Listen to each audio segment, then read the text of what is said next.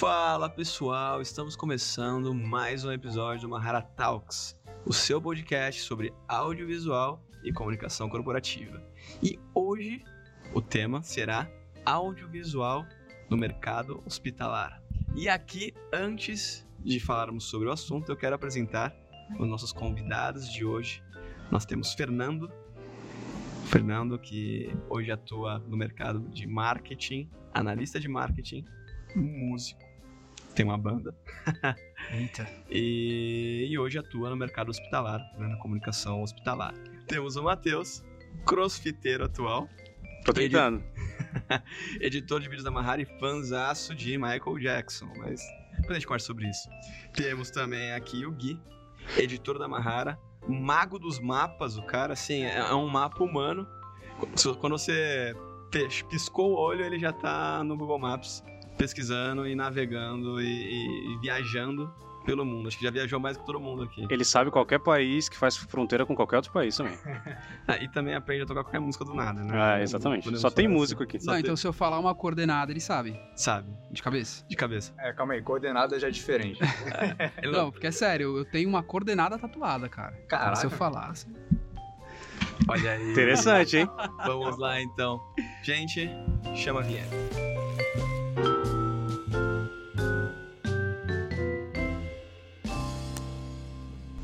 Então, começando aqui nosso episódio, Fernando. Olá.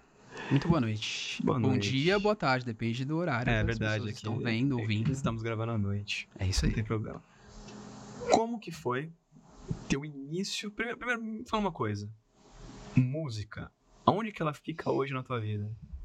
Cara, a música fica na minha vida em desde a hora que eu acordo até a hora que eu vou dormir. Eu acho que a música pra mim ela eu trabalho com música, né, ouvindo música. Eu respiro música. Mas hoje ela está um pouquinho mais adormecida, né? Você falou que eu tenho banda, Verdade. É. Qual é o nome da banda? Bellini. Segue, sigam aí, galera. Bellini. É, tá um pouquinho parada, mas tem umas músicas legais lá. Não, legais é pouco, músicas incríveis. Não, Muito É. bom mesmo. É, legais, incríveis, maravilhosos. Vendeu o peixe, né? Não, mas assim, é, de fato, hoje eu não toco como eu tocava antes, porque a saúde, né, enfim, e alguns projetos dentro dela estão tomando um pouquinho meu tempo mais e tá tudo bem, tá tudo certo. E é isso, música pra mim é um combustível ali quando eu realmente preciso. É um equilíbrio, né? Assim, porque Exato. não, é, por mais que a gente goste realmente do nosso trabalho, a gente ainda precisa de alguns pontos de respiro conectados com outros hobbies, outras coisas que faz com que a nossa mente dê aquela oxigenada. né? Como que foi é, essa, essa transição, na verdade, quando você se formou em, em marketing, né? Você foi atuar em outras empresas. É, então, eu acho que a comunicação, né, eu fiz publicidade e na época até pensando assim rapidamente no, no porquê que eu escolhi publicidade, eu acho que tá, vai bem ao encontro disso. Eu cheguei a prestar vestibular para biologia. Tipo, como assim biologia? É, biologia era o que eu queria fazer e hoje é uma das coisas que eu gosto também, que eu acho interessante, assim, enfim. E aí, na época, eu, quando eu tava ali já me preparando, eu acabei conhecendo a publicidade. Por quê? Foi numa feira de profissões e eu vi na publicidade a, a possibilidade de poder conversar com diversas áreas, de poder contar histórias diferentes, de vender produtos diferentes, enfim. É, mesmo que estando numa, apenas numa profissão. E a publicidade, ela é versátil, né? A comunicação, na verdade, é versátil. Então, eu acho que quando você fala desse processo de você poder migrar, né? Antes eu já trabalhei, eu tenho uma experiência na indústria química, é, fiz comunicação em indústria química por um tempo, enfim, na, na indústria, porque eu sou cubatense, né? Eu sou de Cubatão, aqui da região. Então, o polo industrial é uma referência importante pra gente. Eu comecei de lá a comunicação. E quando você fala de migrar entre segmentos, é justamente por isso. A comunicação ela é versátil, né? Ela dá alguns caminhos pra gente, algumas técnicas, e que ela permite que a gente consiga aprender segmentos diferentes e praticar essas técnicas e transmitir essas informações de acordo com o segmento. Então, isso é muito legal. Acho que é o, o gostoso da comunicação é isso, é você poder se adaptar, você poder navegar aí nos diferentes segmentos. Cara, que da hora. E nessas empresas que você atuou antes, você já desenvolvia também a parte de comunicação audiovisual? Era importante nesses processos? Sim, sim. É, eu comecei estagiando na, na empresa, né, de uma indústria química. E naquela época, eu estagiava em 2014, né, o comecinho. E naquela época a gente já trabalhava com audiovisual. Só que assim, a gente acompanhou, né, pega aí, sei lá, 2010, quando as redes sociais estavam começando a, Uhum. a explodir ali, mas Instagram ainda era só foto? não, Instagram, na verdade era mais Facebook, Era tinha mais o Twitter legal. ali acontecendo. Falta no máximo no feed, né? Só tinha isso. É, e assim, era uma- aquelas fotos com resolução super Ah, baixa. o vídeo era YouTube mesmo e, e publicidade. O Exatamente. YouTube, assim, não tinha ainda uma, uma força de desenvolver um branding de uma marca ainda. Sim. Isso, exato. E na época, o eixo que eu trabalhava era comunicação corporativa, era voltada pra, para o público interno. Então, assim, é, você tinha o vídeo como um fator importante para você poder transmitir ali os aspectos institucionais, mas você ainda fazia aquilo de uma forma muito clusterizada. Você tinha ali os canais internos, você tinha as redes sociais, mas era muito mais focado ali no próprio site, da própria empresa. E o consumo por esta mídia, digamos assim, era um pouco mais segmentado, era um pouco mais focado ali, enfim. E aí, com o advento da rede social, o crescimento das redes, isso foi mudando um pouco, a percepção da, da, da necessidade do vídeo. Digamos que assim, o vídeo ele era visto como uma estratégia, essa é a minha percepção. Ele era visto como uma estratégia, só que, digamos que o, o, o fator social ali, né, enfim, da- das pessoas que consumiam, é, ainda era mínimo. Era mais o que a empresa queria demonstrar. Então, vamos fazer um vídeo bonito, é, que traga a era, nossa só, estratégia. era só falar o que eu quero falar. É, assim, eu quero Que, é- falar... que é como é nos comerciais, né? Compre isso. É o outbounding. Você vai Total, fazer ali a, a, a comunicação. E, assim, os vídeos sempre tiveram. As pessoas sempre tiveram um carinho muito grande para poder fazer um, um vídeo bacana. Né? Agora imagina migrando para cá, né? Só até também para não fugir um pouco do assunto, mas migrando para cá, você vê hoje uma necessidade absurda das pessoas poderem consumir vídeo. Sim, Então, assim, e todo mundo tem o poder de produzir um vídeo. sim. Então, você vê a discrepância daquela época para cá. Então, sim, a gente já utilizava o vídeo, mas era algo, digamos assim, que a velocidade era um pouco mais lenta. Você tinha uma necessidade, uma campanha, alguma coisa, você fazia aquele vídeo. Era muito mais específico, pontual. Exatamente pontual, não Hoje- com uma recorrência que a gente tem Ah, hoje, né? Tem uma necessidade diária. né? Parece que as redes sociais, elas, elas imploram por vídeos, imploram por conteúdo. E eu lembrei de, um, de um, uma ação que a gente fez é, nessa empresa, que era numa comunidade. E a gente foi filmar algumas pessoas que trabalhavam na empresa e trabalhavam na comunidade. E quando a gente foi lançar esse vídeo na empresa, foi meio que um evento, assim. Sabe? Ah, vamos divulgar o vídeo nos canais, assim. Eu digo que foi uma preparação muito grande. Hoje a gente posta um vídeo naturalmente. É muito normal, já virou. Não, é. É de praxe já. né? E assim- Por mais que a gente faça produções ótimas, é. Já virou padrão, né? Antes era só TV, eu acho que produções grandes, assim, né? Tipo, Exato. E assim, e como eu disse, eram canais super específicos da empresa. Então era algo mais pontual mesmo. Sim. E trazendo até esse gancho da- dessas mudanças, né, existem certas situações que trazem uma mudança de mercado. Né? E trazendo uma pessoa que você é extremamente fã, né, Matheus? Vou trazer, vou trazer pra mesa. né, joga, coloca na mesa. É, Coloca. tudo a ver com o hospital, mas vamos lá. é. Só acho que é interessante essa, essa- esse recorte a mais, né? É, o cara mudou o mercado da- dos videoclipes. Ah, Foi através disso que ele conseguiu os números que ele conseguiu. Existia um mercado antes, pré e pós Michael Jackson, né? Qual foi o clipe, Matheus, o clipe mais incrível dele que mudou, assim? Ah, assim, eu acho que em questão de audiovisual, no geral, pô, falando pra pensar nele, ele mudou desde quando é, os Jackson 5 foi o primeiro desenho de negros na TV. Você quer perguntar pro fã, Isso ele já- não vai isso- conseguir escolher um clipe. isso já É, não, mudou, ele- mas ele- assim- Ele já foi lá pra trás, foi com o Michael Não, Jackson então, já pequeno. assim, mas assim, eu acho que, no geral, o que mudou mesmo na questão audiovisual foi na época de Thriller, que ele Ah. tinha uns clipes ali e ele simplesmente sentou, assistiu uns clipes de uns artistas e falou, não gosto, a galera cantando pra câmera. Eu quero fazer história, eu quero fazer cinema. Eu quero ter três atos, eu quero ter um roteiro. Eu queria pegar esse gancho. E aí foi história. isso, é, ele queria colocar história, não só queria dar rosto a um- uma pessoa que canta. É Isso. Eu acho que. E os vídeos, puxando o gancho, né, pra, pra, pra, pra hoje, pra sempre, eu acho que é isso. A gente tem que criar histórias, né? Não só, sei lá, fazer um vídeo aleatório, ou um artista só canta.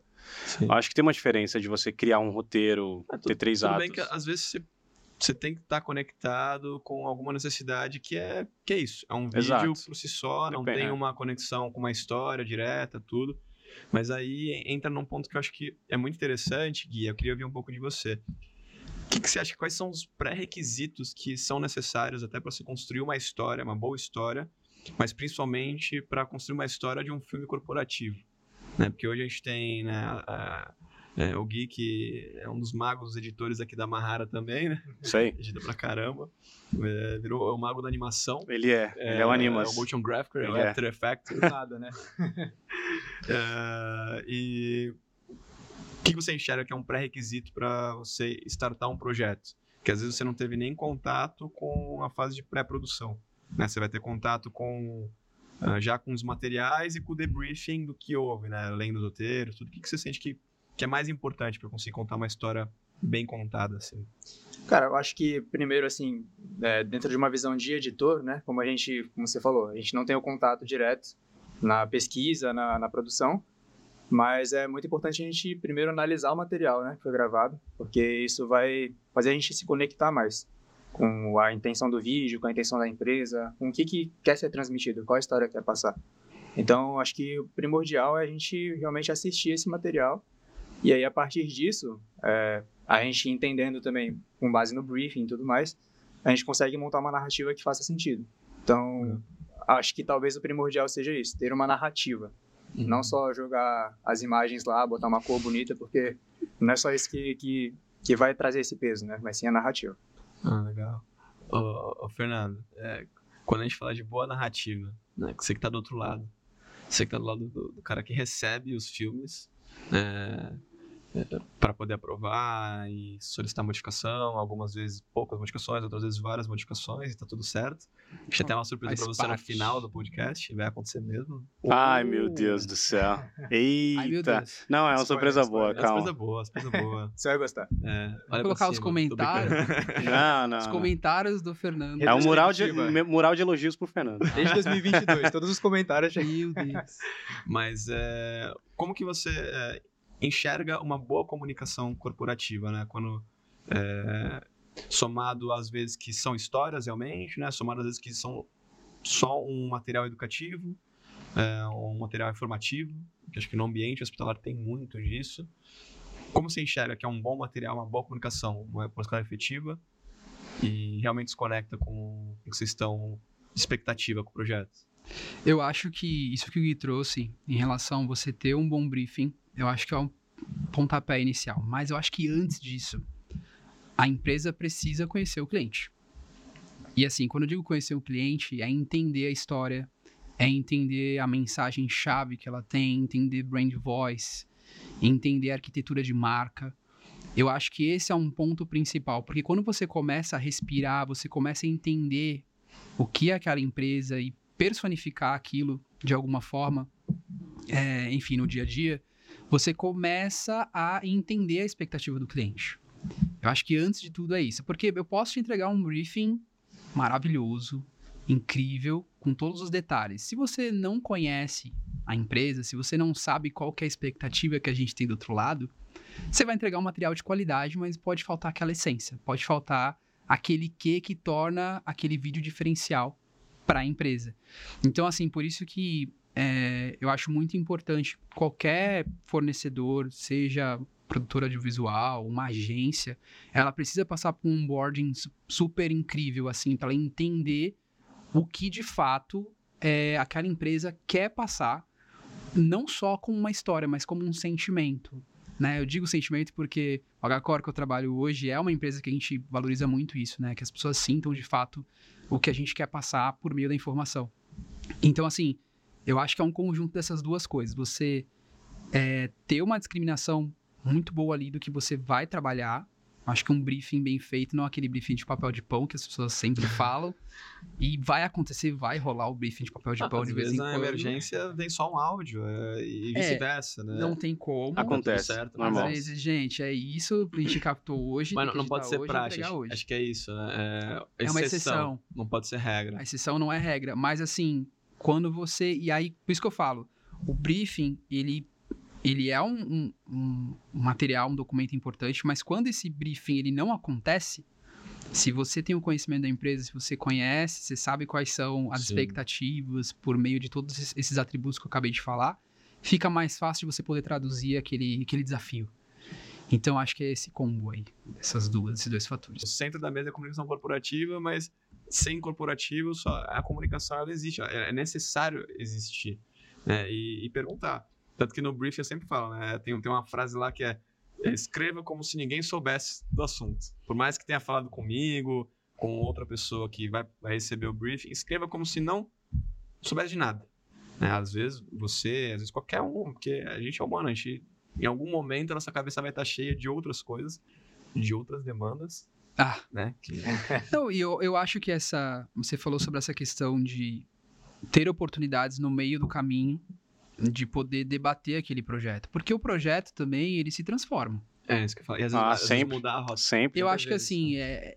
E assim, a gente teve muitos desafios, né? Enfim, vocês conosco também, de, de a gente en- entender que o objetivo daquele projeto era transmitir determinado tema, determinado assunto, e ele vai ganhando proporção, até mesmo quando a gente vai captar, quando a gente vai, enfim, e a, a gente lida muito com pessoas, né? Quando a gente fala de saúde, a gente lida com pessoas, tanto, enfim, pessoas internas, colaboradores, enfim, mas também pacientes. Então, a gente sabe que ali naquele momento, pessoas são pessoas, então a gente vai ter percepções diferentes, a gente vai ter resultados diferentes. Sim. E o projeto ele acaba acontecendo ali, transformando. Então, essas reuniões, esses alinhamentos que a gente tem, eles são importantes. Uhum. Não é, não é uma coisa, eu digo assim, eu acho que o processo de criar histórias, por mais que tecnicamente vocês sabem até mais do que eu em relação ao vi- audiovisual, ele pode ser linear de alguma forma, mas eu acho que na hora de você produzir um material pensando na percepção do cliente, pensando na percepção, enfim, da própria produtora, não é linear. Ele, pelo contrário, É. ele é completamente é, derivado ali em diversas oportunidades que você tem no decorrer do projeto. E, e eu acho que esse é um ponto interessante, até que os meninos estão aqui na conversa, porque a gente ultrapassa essa barreira de ah, eles vão ter um debriefing ali para poder Sim. produzir. Não, eles, eles acabam indo diretamente para o negócio. É, e assim, é importante que a todo mundo entenda o que está acontecendo ali. Com certeza. E aí eu entro num ponto que, pra mim, eu acho que é essencial hoje no que a gente. É, que as pessoas precisam entender. Que o vídeo ele é um produto de um desdobramento estratégico. Eu acho que esse é um ponto principal que, entrando naquele conceito que eu falei lá na época, que a gente não tinha uma demanda super grande de consumo, e hoje agora qualquer um produz vídeo, e tá faltando isso. As pessoas, por exemplo, chegam e falam: ah, eu preciso de um vídeo para isso. Ah, eu quero um vídeo para isso. Em qualquer lugar, seja na empresa, seja no dia a dia, ah, vamos fazer um vídeo sobre isso. Mas por que você quer esse vídeo? Qual que é o seu objetivo? O que que você, o que que isso vai te ajudar a tomar uma decisão importante dentro da empresa ou dentro de um projeto? E é isso que está faltando, assim, né? As pessoas entenderem. E o que acontece? Você pega, quando você pega o teu time operacional e de alguma forma, lógico, tem as limitações ali setoriais, mas se você de alguma forma você consegue é, transmitir esse objetivo estratégico para aquela pessoa que está na ponta, ela fala: Meu, na hora que eu vou editar essa pessoa, enfim, esse projeto sobre cardiopatia congênita, é porque eu preciso passar um sentimento X, porque isso é o importante para a empresa. Exatamente. Então, você já é mais assertivo. Sim. Totalmente. Isso é legal. Tendo em base na mente, nos estudos e nas imersões, né, nos onboardings da vida, alinhando isso ao tom de voz, porque muitas vezes as pessoas, as empresas às vezes nem têm um tom de voz pré-estabelecido. Não sabe quem são, não sabe para quem estão falando. Às vezes só tem o objetivo final, que é, ah, preciso gerar lead ou preciso gerar é, engajamento. Mas por quê? Para quê? Por quem? Quando? Como? É, isso falta muito mesmo. E, ô, Fernando, como que foi a tua entrada neste mercado hospitalar? Sim, porque foi o que a gente estava conversando lá atrás, né? Ok, a gente falou de funcionava de um jeito lá atrás, agora funciona de outro. Ok, você traçou uma jornada, foi seguindo adiante, aí você entra no mercado que, é diferente, que pode pairar até uma loucura, né? De, de correria, né? De, de né?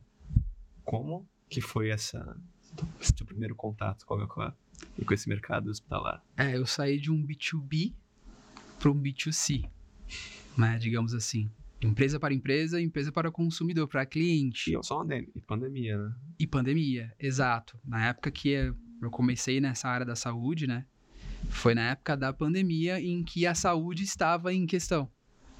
Né, em que o profissional de saúde, em questão que eu digo, a importância do profissional de saúde naquele momento. Então, é, foi algo diferente, porque antes mesmo do hospital, é, quando eu estava nessa área industrial, a gente já, eu já vinha observando, até por conta da pandemia, né, enfim, o destaque que se teve, a, a importância, né, da, da, da da linha de frente e tudo mais, da, da hospitalização para esse tipo de, de condição. E aí, nessa época em que a gente estava fazendo algumas ações um, lá na indústria, eu recebi essa oportunidade, né? Enfim, tive essa oportunidade para poder é, ingressar na área da saúde e foi o Agacor, né? Que foi a minha primeira empresa nesse setor. E na época que eu cheguei no hospital, era justamente isso. Tá rolando uma pandemia, um hospital, né, com uma oportunidade, porque qual foi o local em que as pessoas mais, né, enfim, ao mesmo tempo que evitavam e visitavam era o hospital. E aí, né? naquele momento eh, virou uh, emergência. Né? Exato. As então assim, que estar lá porque as que visitavam era porque infelizmente necessitavam daquele daquele recurso e as que evitavam é por, por conta do isolamento, distanciamento social. E quando eu entrei no hospital, quando entrei nesse segmento, é, a necessidade por informação era muito grande. Uhum. Principalmente por conta da desinformação. Da desinformação. Porque, assim, é, é a maior pandemia da nossa história. Tudo bem, se a gente for olhar mais para trás, tivemos outras, mas de que a gente tem conhecimento e tem de, de, de disseminação de, de, informação é a maior, assim.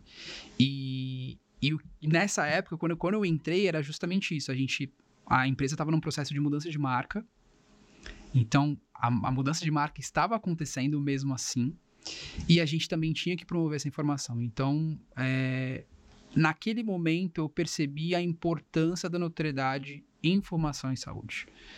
Assim, porque hoje, vamos tirar agora a questão da, da pandemia. Hoje, você precisa de qualquer informação de saúde. Eu tenho certeza, cara assim, vamos colocar um, um exemplo. Você sentiu uma dor diferente na, nas tuas costas. Cara, você vai dar um Google antes de ir no médico. Eu tenho certeza disso. Tenho certeza. Você vai buscar isso no Google ou na tua rede social preferida. No, no Google, Gemini. com certeza. É, então. E pode dar ruim. Você vai buscar, porque assim, é, é a primeira informação que você tem. É onde ali você vai meio que ter hipóteses. Eu faço isso. É, é natural, qualquer pessoa faz Sim. isso. Imagina numa questão, numa situação em que você não tinha certeza do que estava acontecendo. Você Sim. Não sabia o que era aquilo. Novidade, né? Era uma novidade. Então, pra gente, ao mesmo tempo que a gente estava mudando a marca, né? Enfim, trazendo uma nova abordagem, a gente também tinha essa responsabilidade de poder disseminar a informação correta. Tentar, tentar educar com as poucas informações corretas que existiam. Isso. É, e, e ainda ter, cuidar do, desse caos que estava acontecendo no ambiente de vocês é. e ainda conseguir se comunicar e falar, pessoal, é isso, é isso, é isso. Isso, e assim, você tinha várias questões ali, a, a contestação pelo desconhecido, a contestação por viés político que acontecia. Então, assim, você tinha muita coisa em jogo em que toda a informação que você iria passar naquele momento tinha que ser uma informação baseada em ciência, baseada em dados.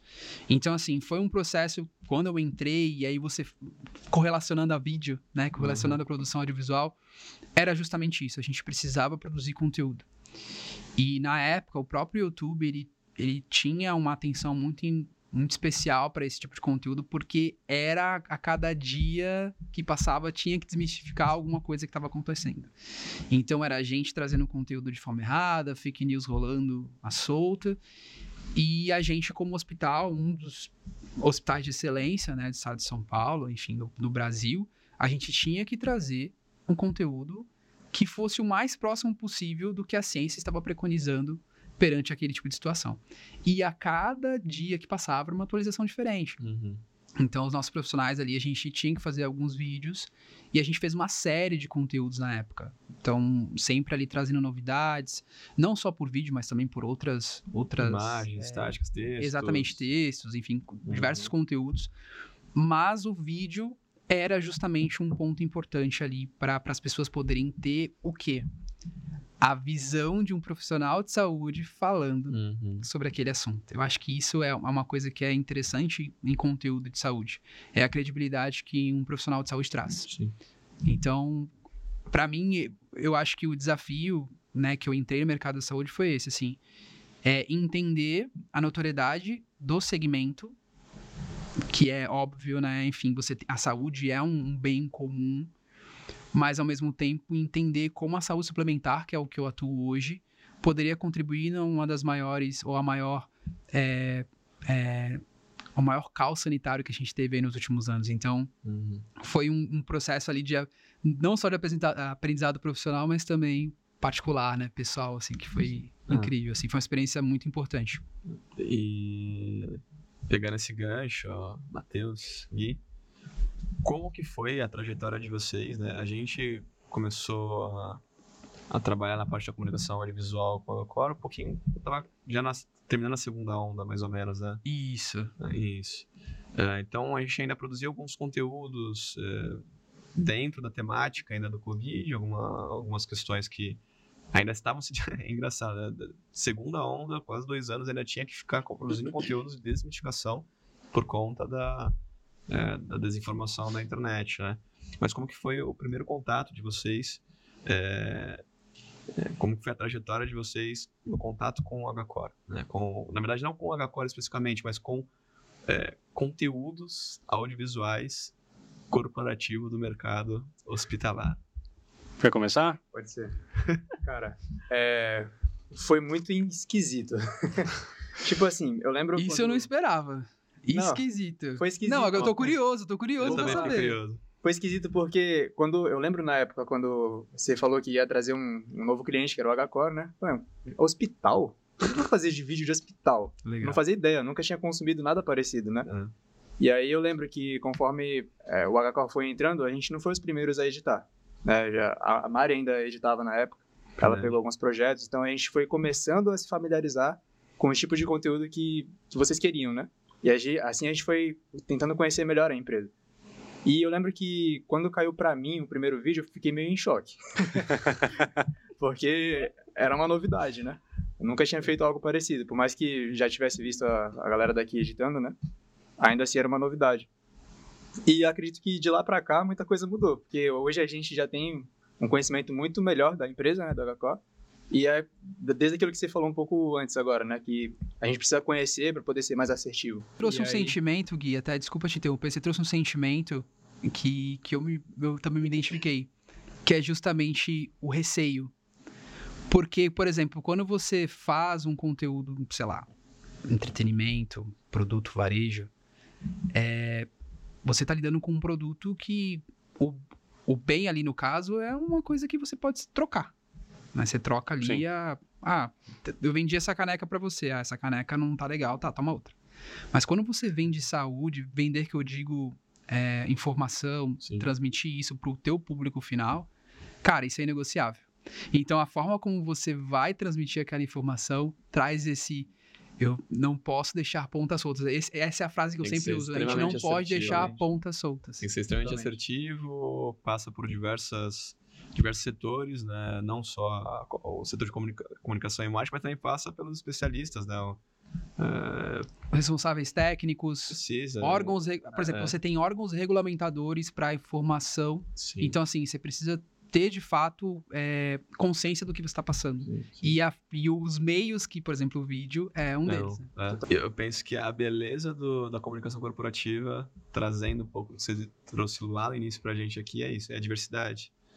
Né? Todo dia a gente trabalha com mercado hospitalar, mercado de ensino, de moradia, é, a gente atua muito com, com a zona portuária. Ontem, domingo, a gente estava gravando dois reatores chegando no, no Porto de Santos, assim, você tem essa varia... isso que também essa variedade e é isso que também nos traz uma leveza no trabalho porque tem né, tem mercados que você fica o dia inteiro atrás de um computador planilhas planilhas planilhas planilhas e quando a gente trabalha com criação né, com arte a gente tem essa liberdade de poder colocar um pouco da nossa alma que é um pouco que a gente vive na música também né por mais que às vezes você tenha um processo mais é, talvez administrativo, ah, precisamos lançar agora um, um álbum.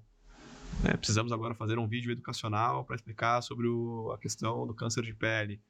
É, mas tem muitos momentos que a gente não só coloca a nossa criatividade, mas coloca a nossa alma. Conteúdos mais com mais histórias que conectam com a gente, que às vezes até nos fazem chorar, né, pela- pelas histórias ali de background daquele vídeo. E Bom, enfim, para mim é um impacto muito grande na minha vida é, ver esses conteúdos indo ao ar e né, o que eu acredito. né? O audiovisual transformando é, mentes, né, às vezes é, tirando a desinformação, transformando, às vezes, pessoas com um coração um pouco mais frio ali, quando você tem um contato com uma coisa mais quente, é, não tem como não se sensibilizar com as coisas, né? Ah, e, e aí entra um pouco, né? Você tem alguns tipos de conteúdo que é para para educar e outros conteúdos que é para informar internamente, né? Os times e é, como que você enxerga essa conexão entre o que se produz para falar com a equipe, né? Entre o que se produz para falar com é, o público de vocês, né? as pessoas que consomem e utilizam o, o dia a dia do hospital.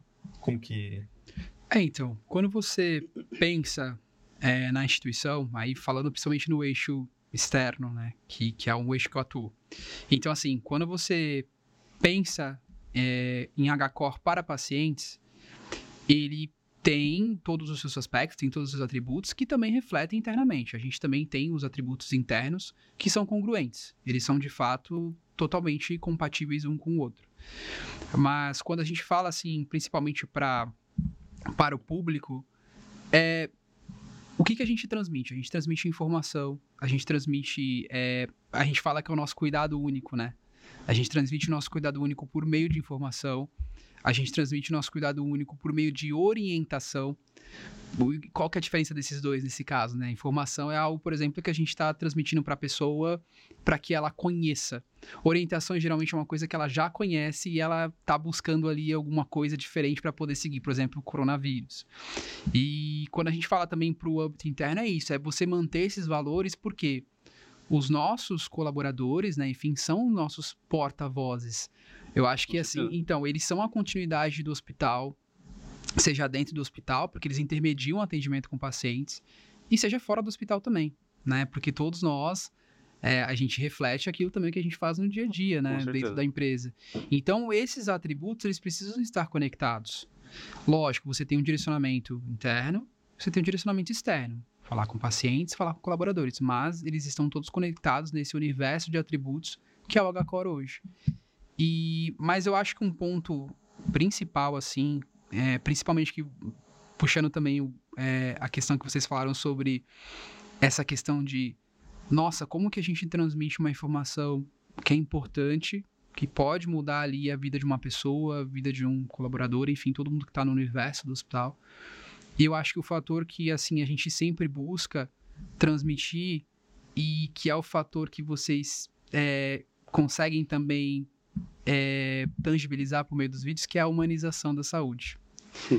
Porque, assim, quando a gente fala em humanização, o que, que é humanizar esse processo? É você praticar empatia, é você acolher, e, e o HCOR tem muito disso. É, e assim, não é porque eu trabalho lá, você pode perguntar para as pessoas que circulam lá, que é um atributo natural, que vem da essência, sabe? De toda a nossa história lá dentro do hospital. E a humanização, ela facilita, ela digere melhor cada um desses atributos para os pequenos detalhes do dia a dia, os pequenos gestos. Então, quando você diz assim, de fato, qual que é a importância, né, o, como que a gente consegue, qual a diferença, assim, eu acho que a diferença, claro, é, é a segmentação, mas eu acho que eu iria por um caminho diferente. Eu iria o que, que une tudo isso, sabe? Eu acho que seria a humanização. Como a gente humaniza é, é, essa mensagem e que as pessoas entendam que existe uma responsabilidade.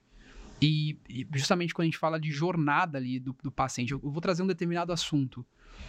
Repito a minha frase que eu sempre falo: a gente não pode deixar pontas soltas. A pessoa está buscando informação, paciente está buscando informação, ele não pode sair dali com mais dúvidas.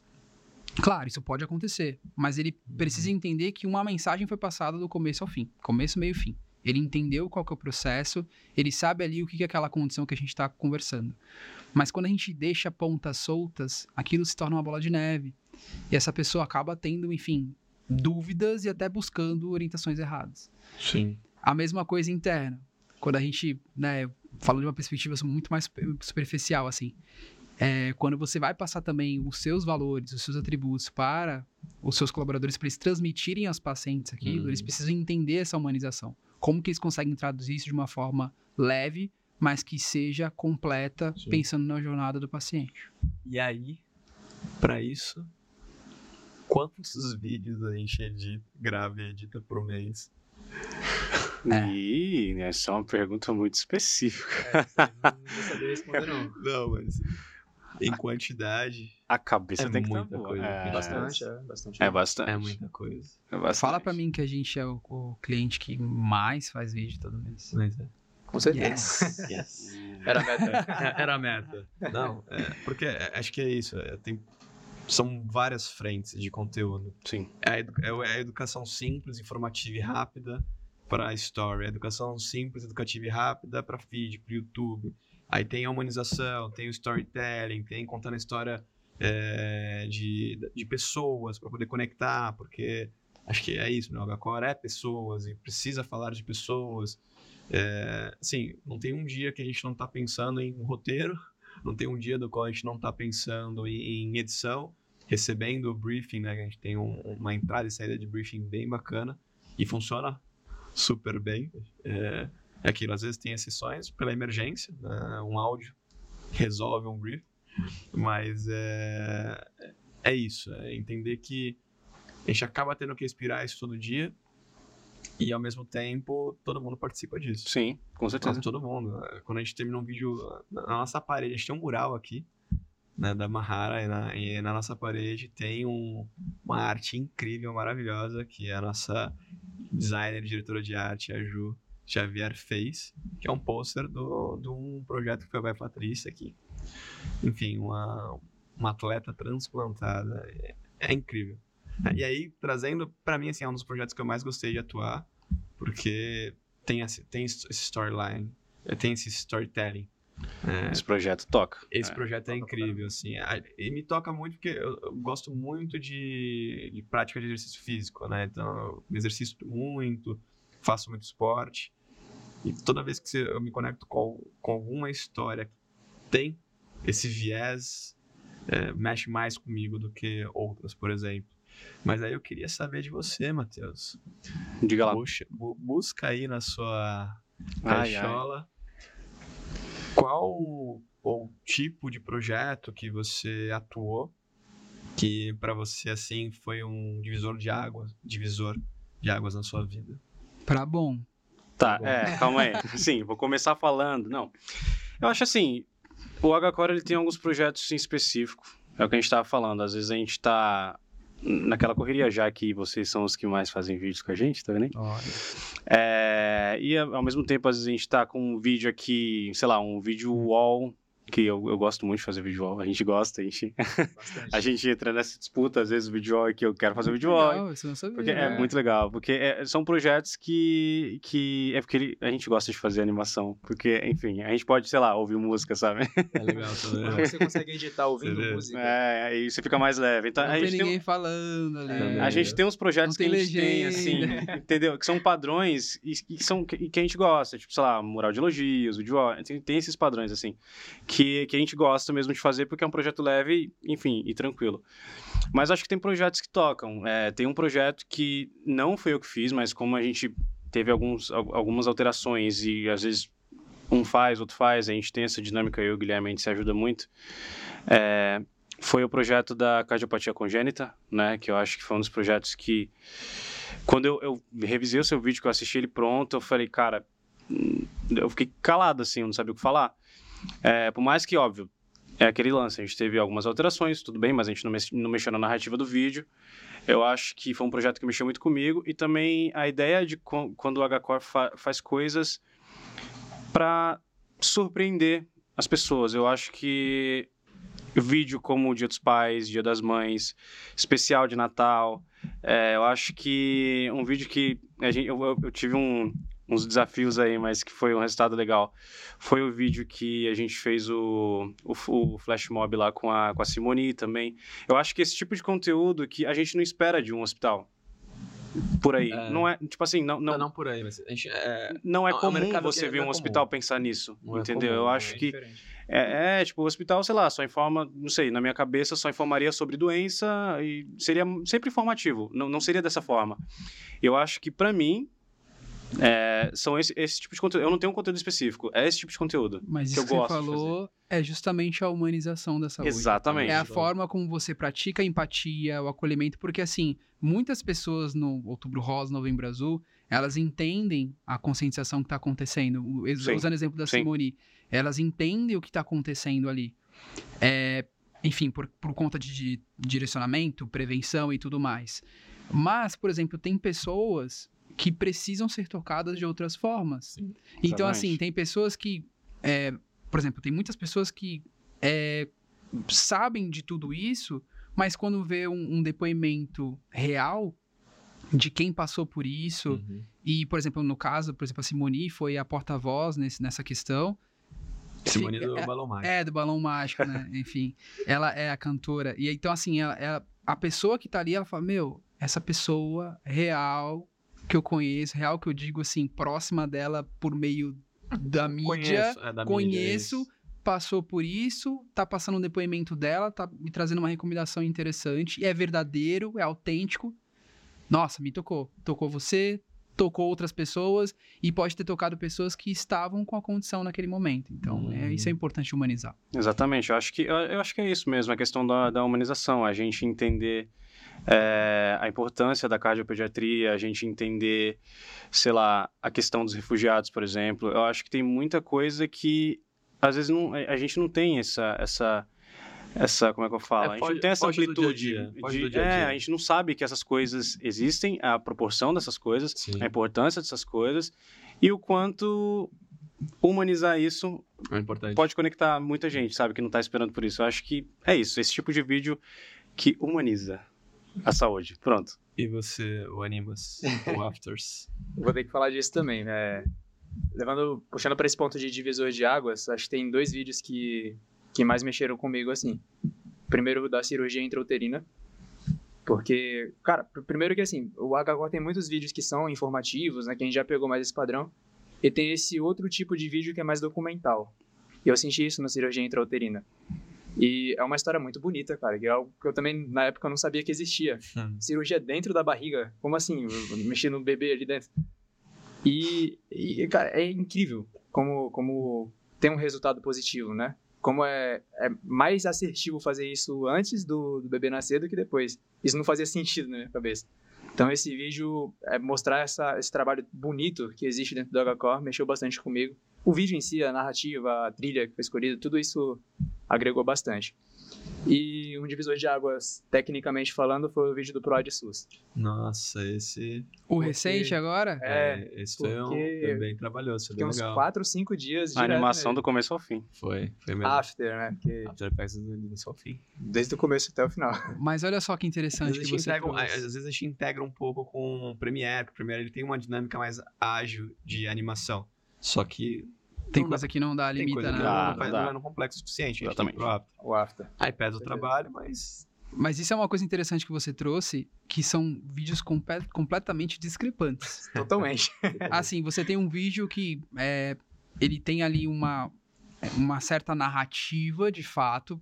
Você conta uma história, né? Você traz essa empatia, você traz a humanização. E o outro é um vídeo que ele é uma prestação, né? De, de contas ali relacionada a um determinado projeto, mas que você tem que tornar aquela prestação de contas, que é um- uma informação densa, de uma forma é, atrativa, interativa. Sim. E por isso que a técnica, né? Olha que engraçado. A técnica, eu, eu vejo dessa forma, tá? Vocês me corrijam.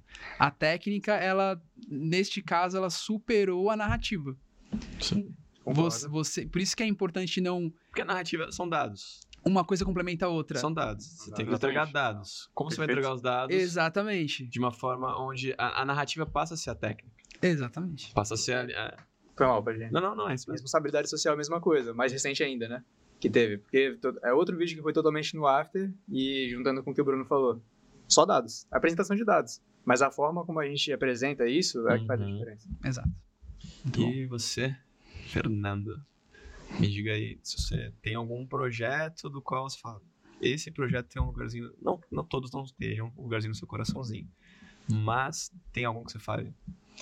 Esse aqui foi um algo que mexeu muito comigo. É difícil, né?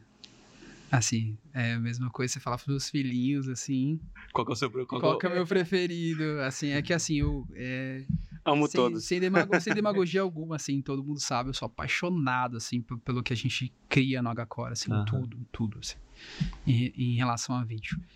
É, eu posso esquecer algumas coisas aqui, mas, eu, por exemplo, tem o, o vídeo é, da cirurgia intrauterina, é que assim, são, são vários, eu não sei se é o mesmo vídeo que, que a gente tá falando aqui, mas teve um, acho que teve um que vocês estavam ainda no processo para poder entrar, Uhum. e a gente tava sem produtora. Ah, verdade. Teve um que, que a gente fez dessa forma. E que era uma pauta para um veículo grande de comunicação, um programa grande de comunicação. Posso falar, né? Ó, eu tô me sentindo com aqueles. Ah, posso não, falar. Não, pode, aqui pode. A marca, tipo, não, era pro, pro Fantástico, uma, uma matéria que a gente Hum, fazia pro. Fantástico. Não sei, de repente o cara, ó. É, e a gente recebeu uma demanda e a gente tava sem produtor. E eu lembro que na época, eu não sei se foram vocês que editaram. Acho, acho que a vídeo. gente Foi vocês que. É, a, editaram, gente, né? a gente pegou o material, o bruto. Não, você, vocês pegaram o bruto para um outro vídeo, porque outro quem, vídeo, é quem editou esse vídeo foi o próprio veículo. Ah, fantástico. Legal.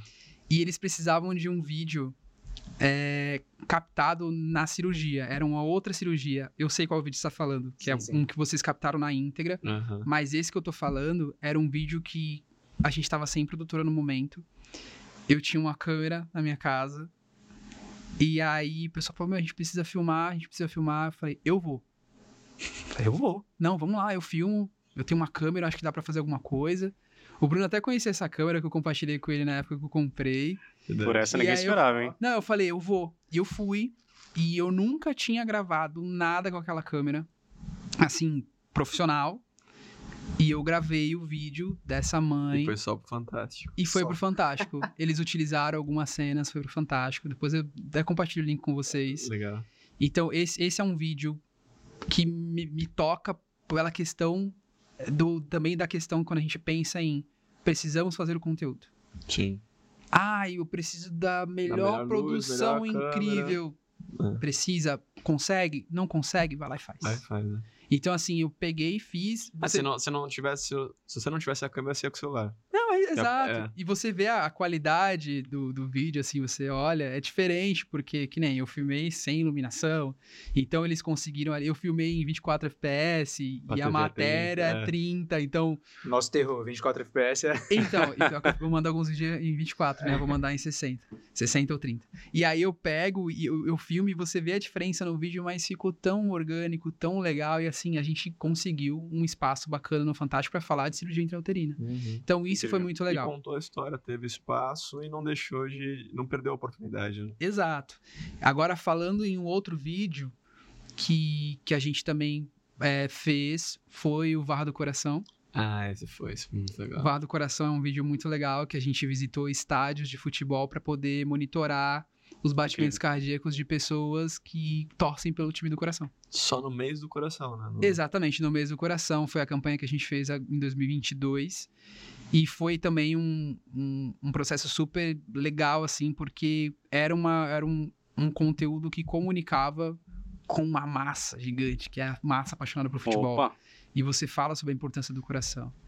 Enfim, tem esse, tem vários vídeos, e assim, eu tô trazendo os que vêm na minha mente agora. É muita coisa. É É muito muita vídeo, é muito vídeo. É, pra mim, acho que foi o novembro. ah, outubro rosa e novembro azul. Do balão e do helicóptero? É, nossa, esse sim. esse foi muito legal. Também. Top. A gente acompanhou né, duas pessoas que estavam passando pelo processo da, de, né, de Tratamento do câncer. tratamento do câncer.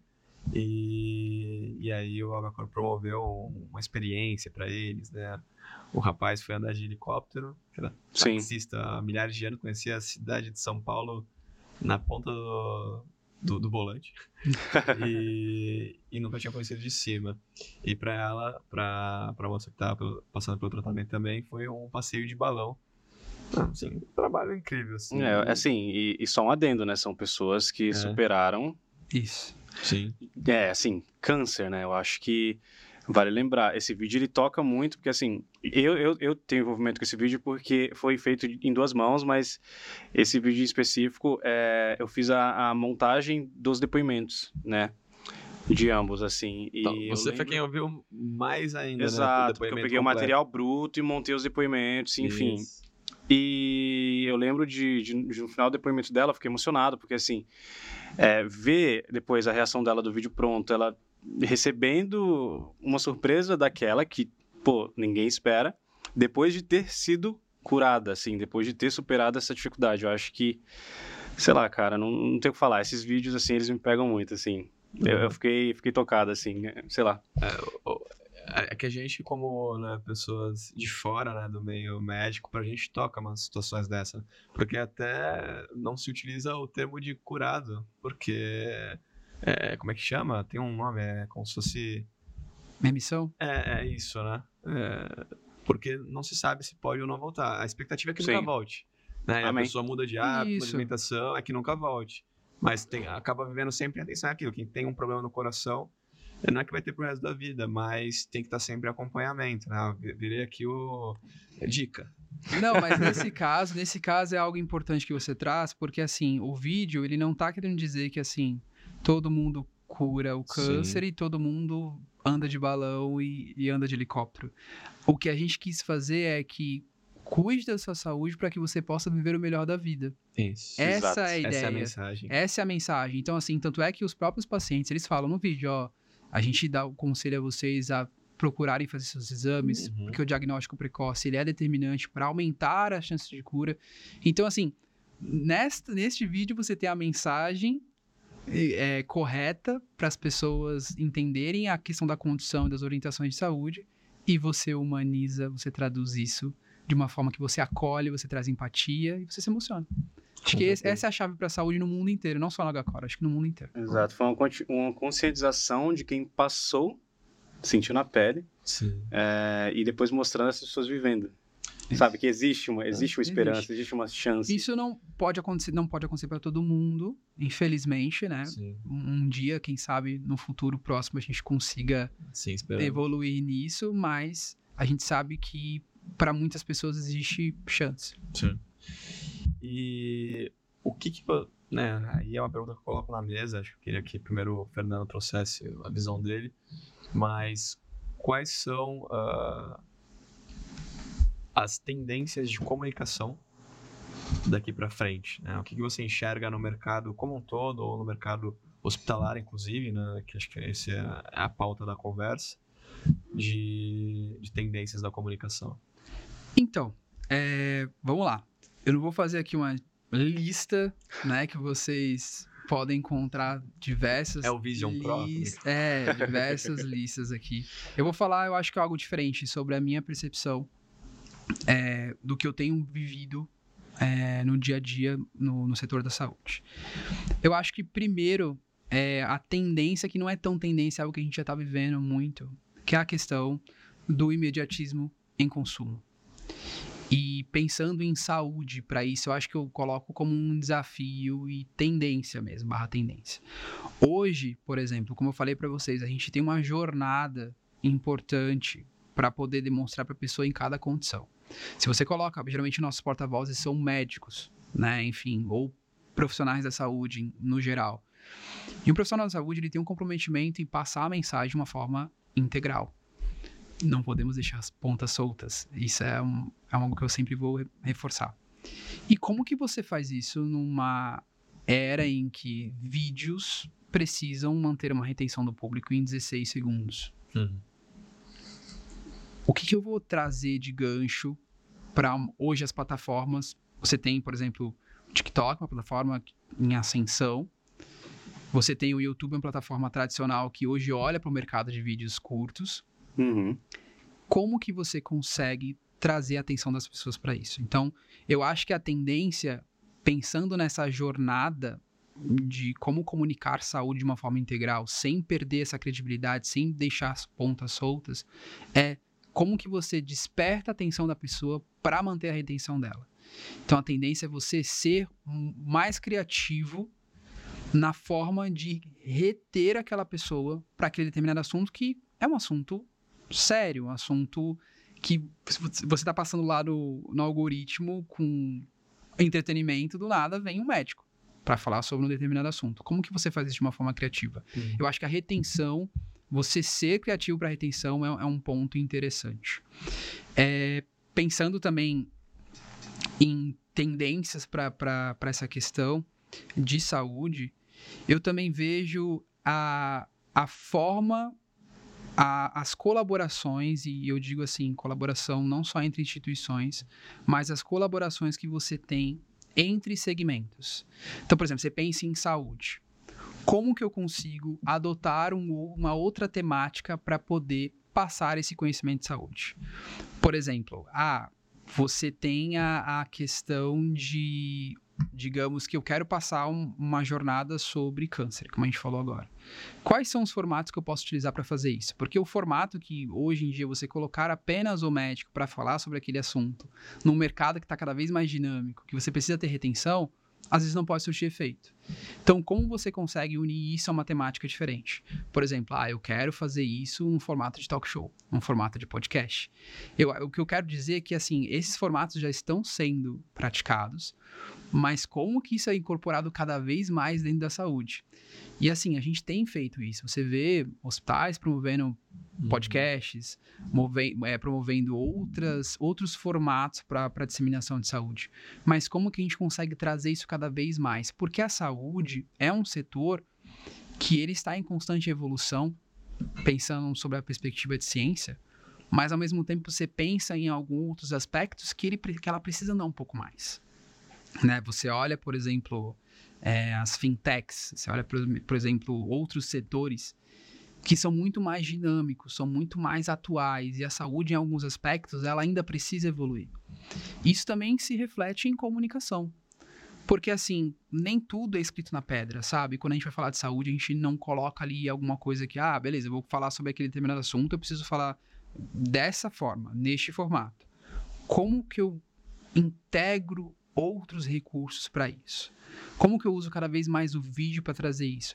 Inteligência artificial é uma outra tendência que não tem como a gente desassociar com informação em saúde hoje.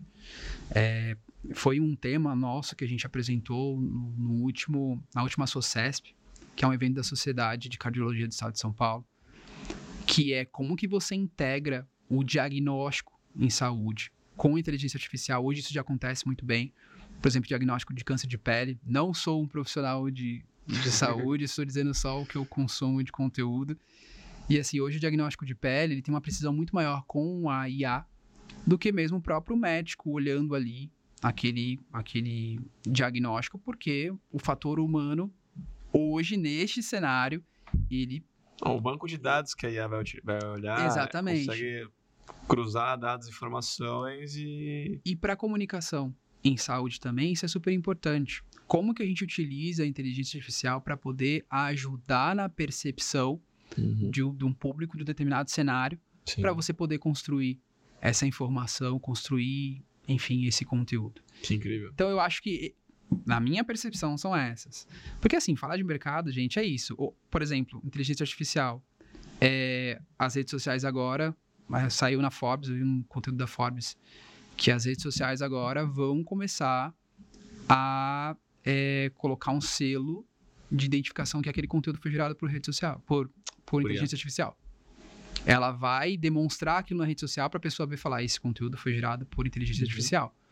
Porque é algo que você tem que agregar no conteúdo, não tem como mais. Sim, sim. Assim, é, Você precisa diferenciar até para mostrar que às vezes não tem a base.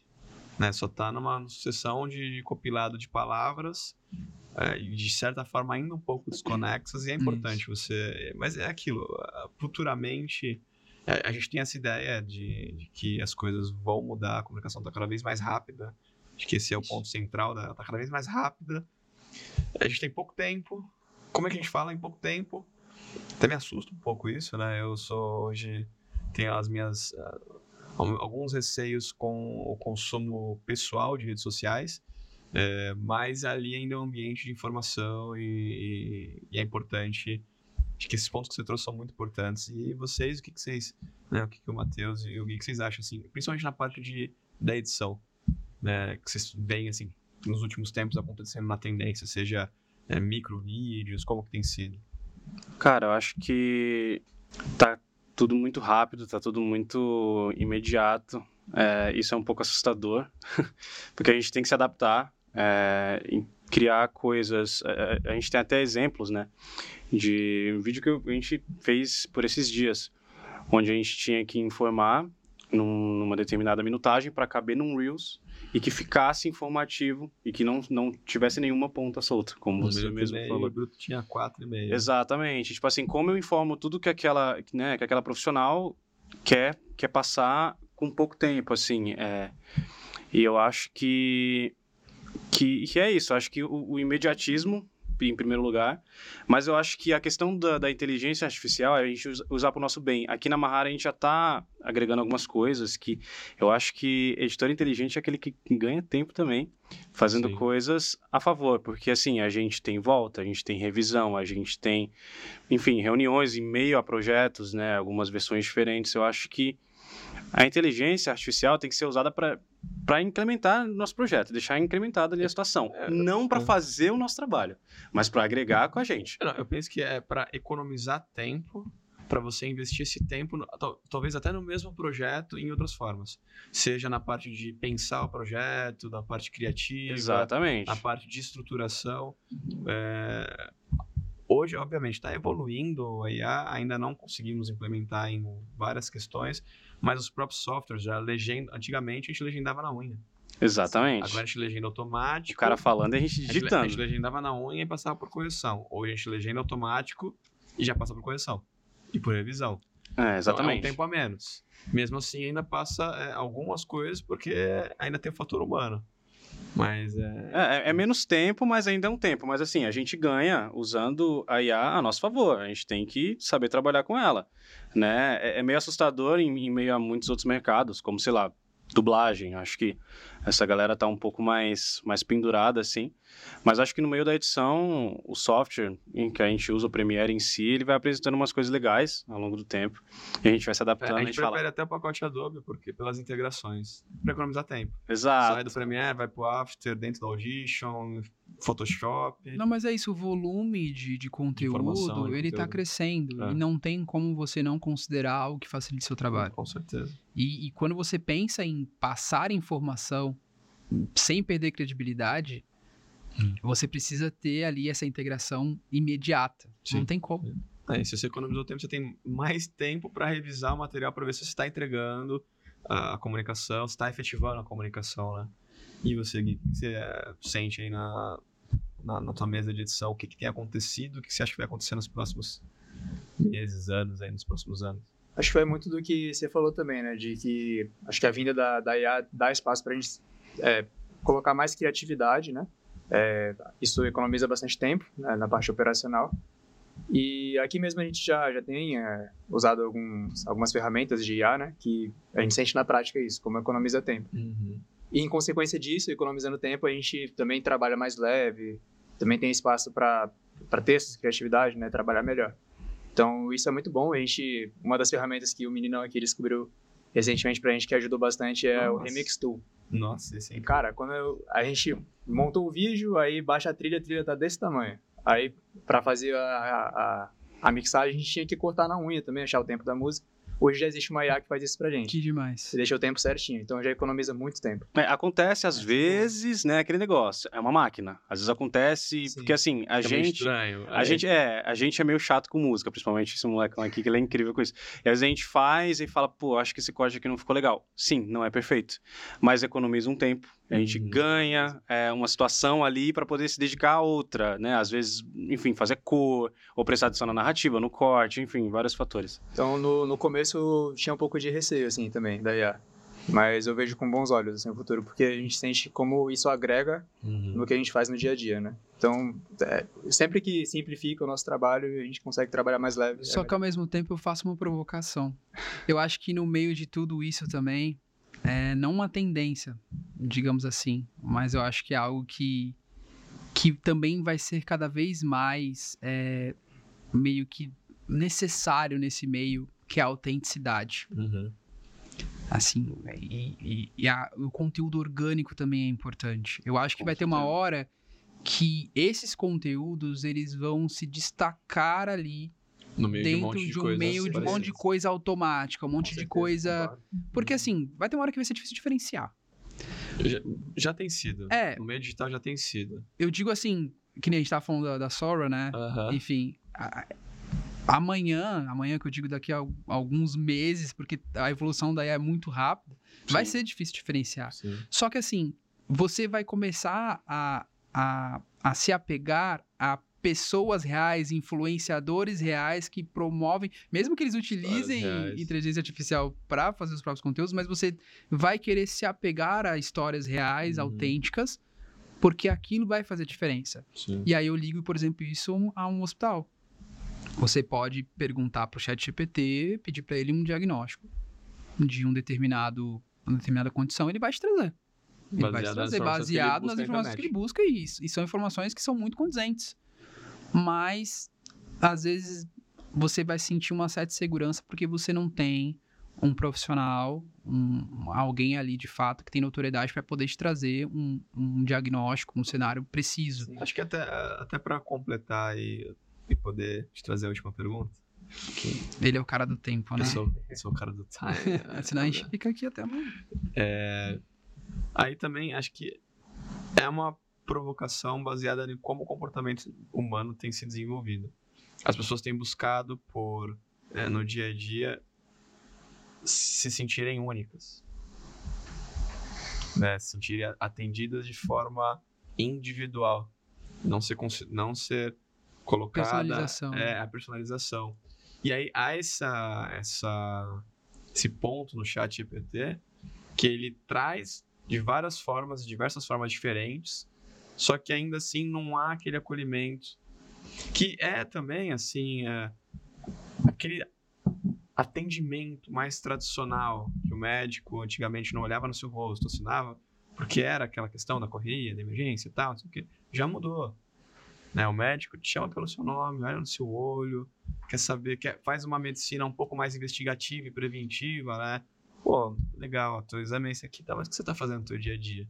Quando, na verdade, antigamente era só passar um remédio, né? Pra, Isso Pra- é a experiência do paciente. é a experiência do paciente.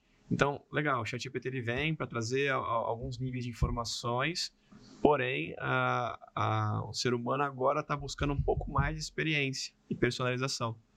Então, acredito que, a princípio, as, as IAs, pelo menos por alguns anos, serão ferramentas.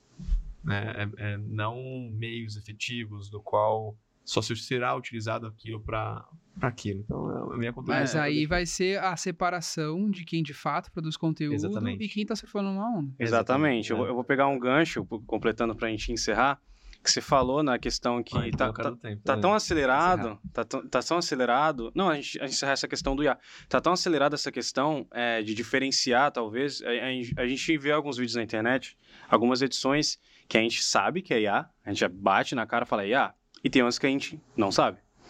Mas na minha opinião, a minha singela opinião, é, como editor, eu acho que inteligente é aquele que usa a IA como ferramenta para fazer o mecanismo fluir melhor.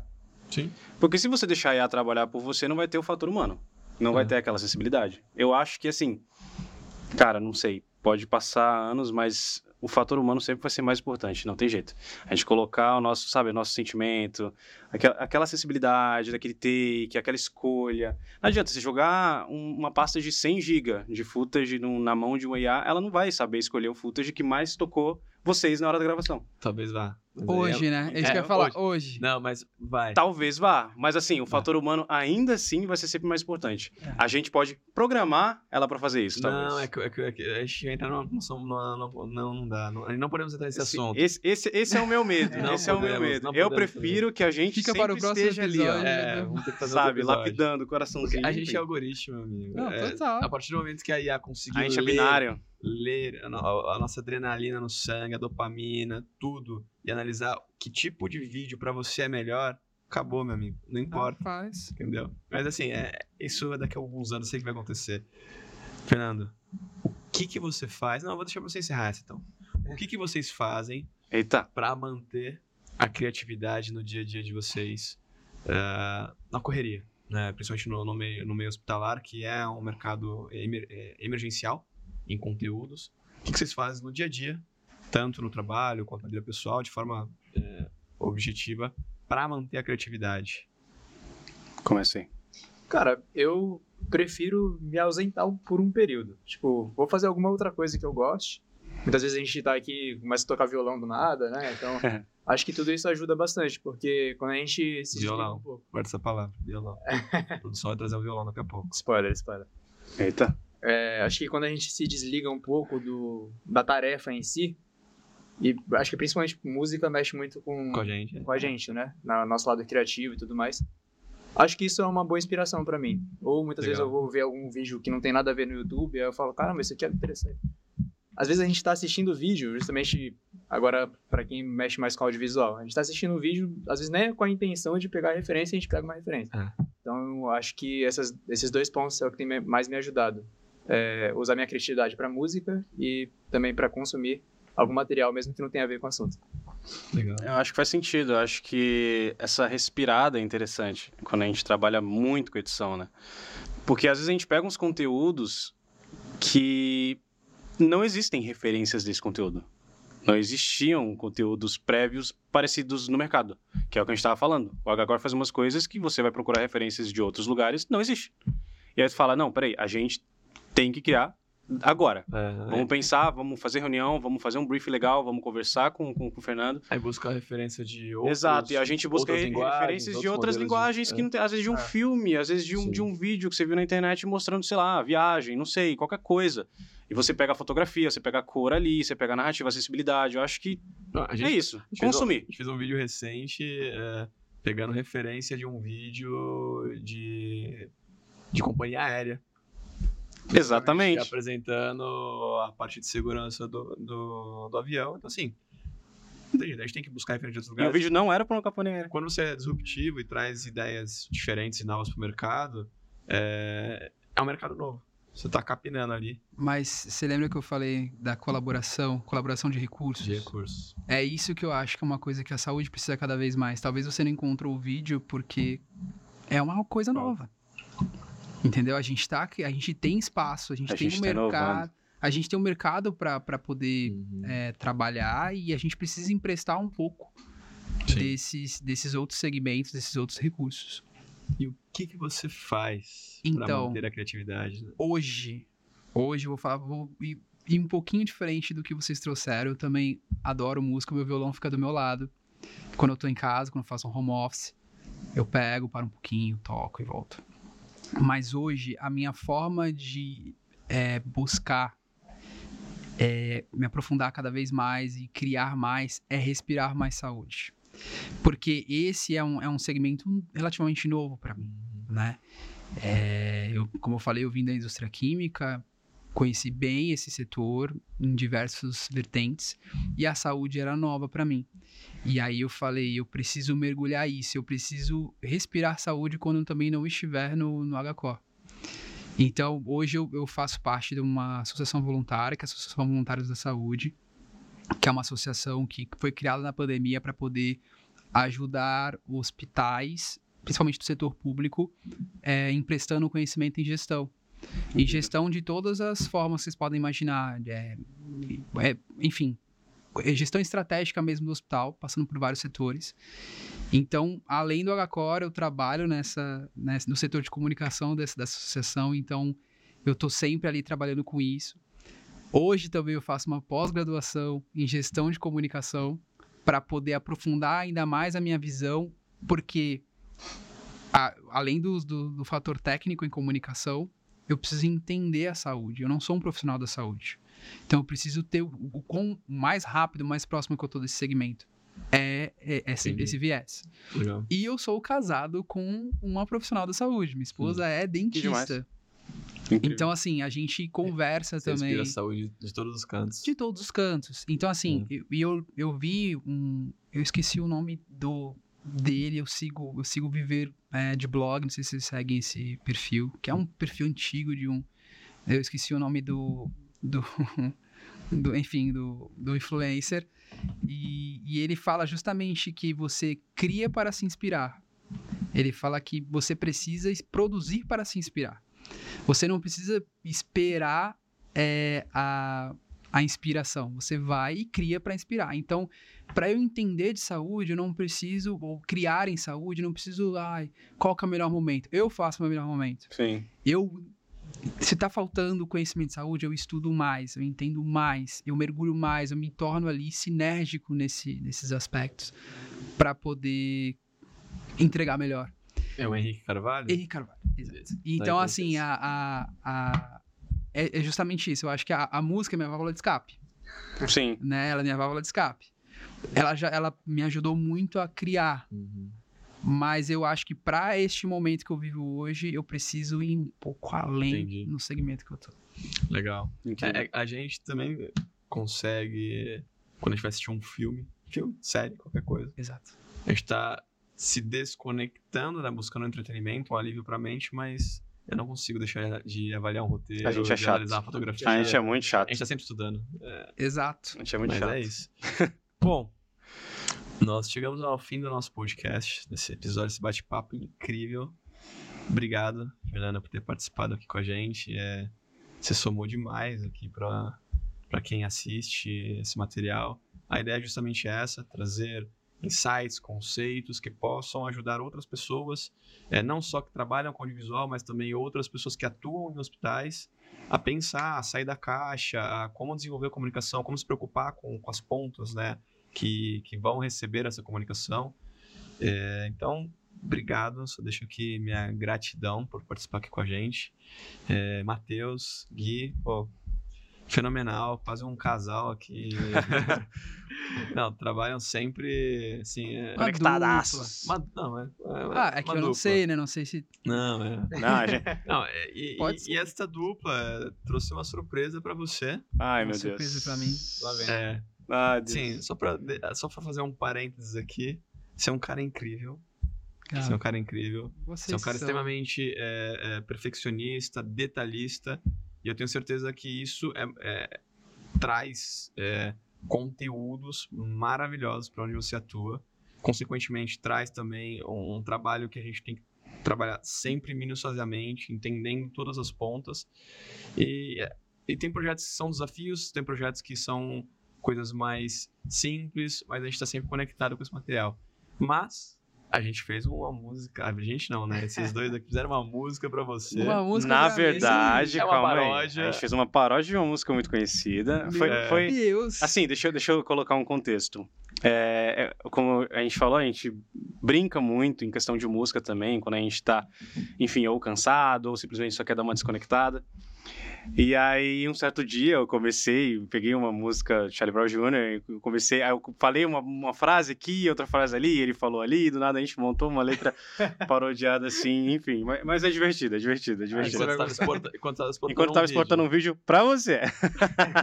Esse é o melhor corte de hoje. Esse é o melhor corte.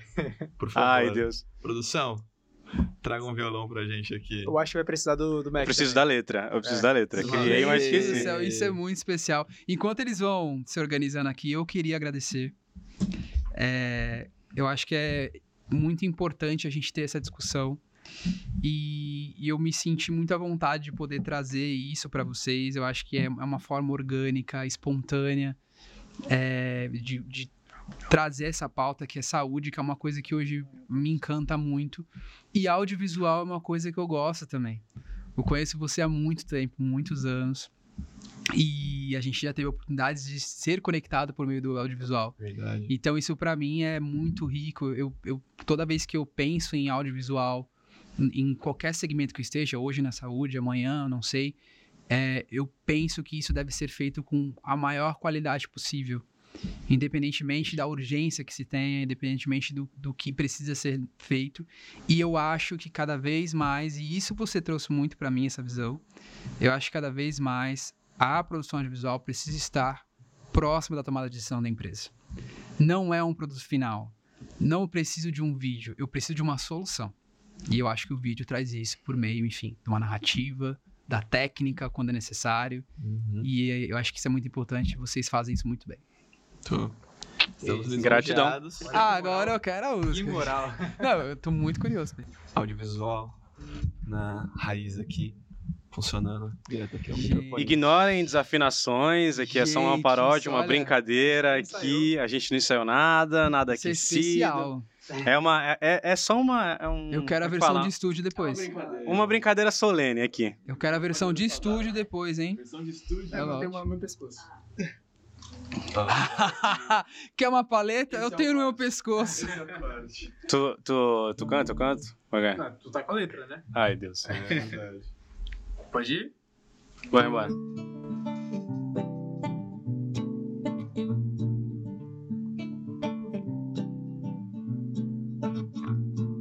Minha mente nem sempre tão lúcida, fértil me deu a voz.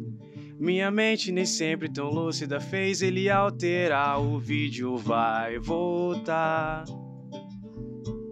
O vídeo vai voltar.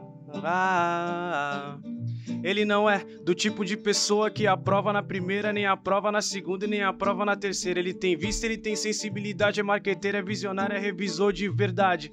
Ele é daqueles que revisa na primeira, muda a cena na segunda, ajuste fino na terceira. Quando eu pisquei, pediu troca de grafismo. O Fernando é o revisor, tá ligado? Ele é o bicho. Minha mente nem sempre tão lúcida, fértil me deu a voz. E assim vai. Muito bom. Salva de palmas. Sensacional. Amei, amei, gente, amei. Para, Obrigado. parodinha de, de gratidão do revisor aqui. Nossa, amei, Valeu, amei. galera. Muito obrigado, bom, obrigado, gente. pessoal. Valeu, valeu. Valeu. Cara, isso ficou muito bom. Detalhe, o nome da música é O Vídeo Vai Voltar.